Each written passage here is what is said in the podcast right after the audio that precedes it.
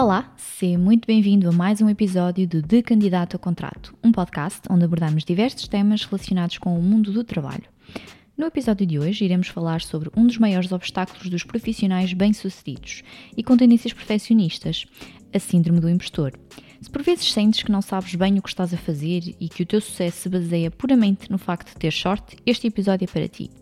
Lisa Aquino, Talent Acquisition Specialist na Delant, partilha algumas dicas sobre como podes mudar este mindset e continuar a ser o profissional de sucesso que toda a gente sabe que és. Esperamos que gostes.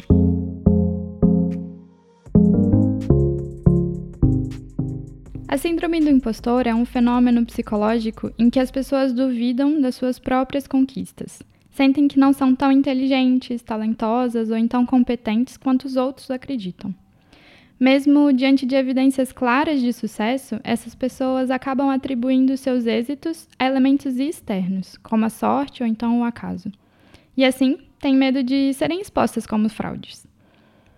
A síndrome do impostor pode afetar qualquer pessoa, independente do cargo, nível de sucesso ou competência.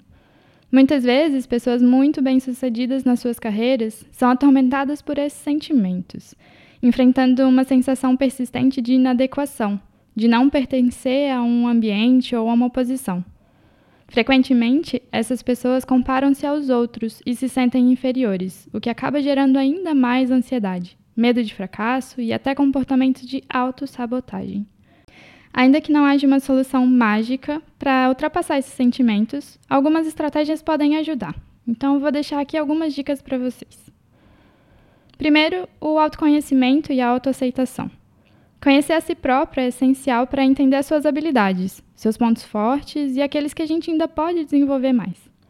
Portanto, busque entender as suas motivações, seus valores e paixões, porque isso vai fortalecer a confiança e o senso de identidade. Reconheça que ninguém é perfeito e todos temos momentos de dúvida e de insegurança. Aceite as suas imperfeições e aprenda a abraçar os, os seus erros como oportunidade de crescimento. Faça uma reflexão sobre as realizações passadas, as suas conquistas, tentando reconhecer aqui os padrões. Será que foi mesmo tudo sorte?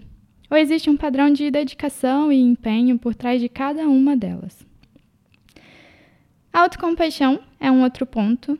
Pratique sempre o autocuidado e desenvolva uma mentalidade de compaixão consigo mesmo. Trate-se com gentileza e aprenda a reconhecer os seus próprios limites. Entenda que é normal ter dúvidas e inseguranças, mas que isso não invalida o seu sucesso.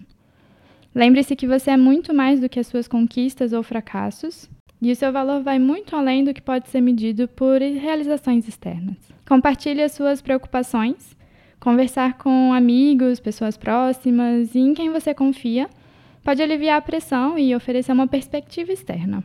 Se tanta gente te diz que você é uma pessoa incrível, Talvez você seja mesmo essa pessoa incrível, não é?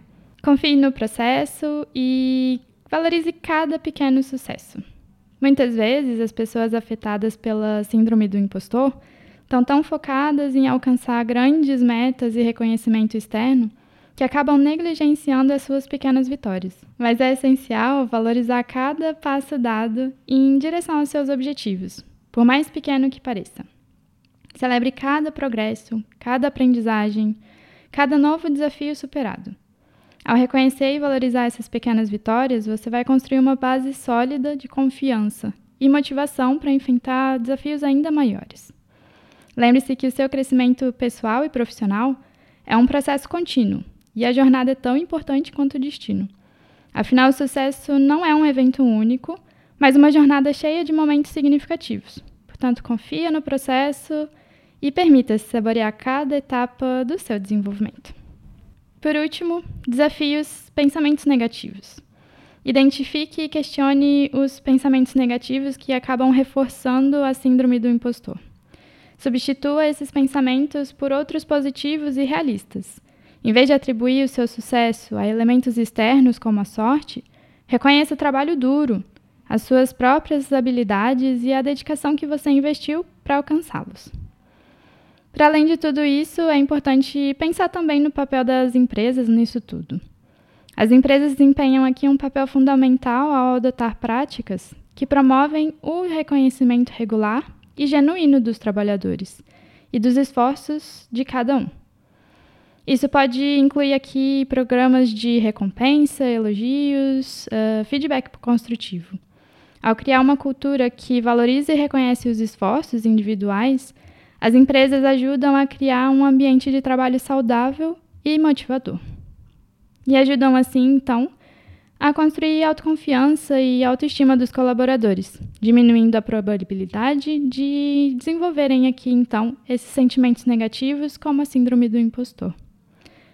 Portanto, esse é um fenômeno psicológico bastante comum, mas essas estratégias podem ajudar a ultrapassar esses sentimentos.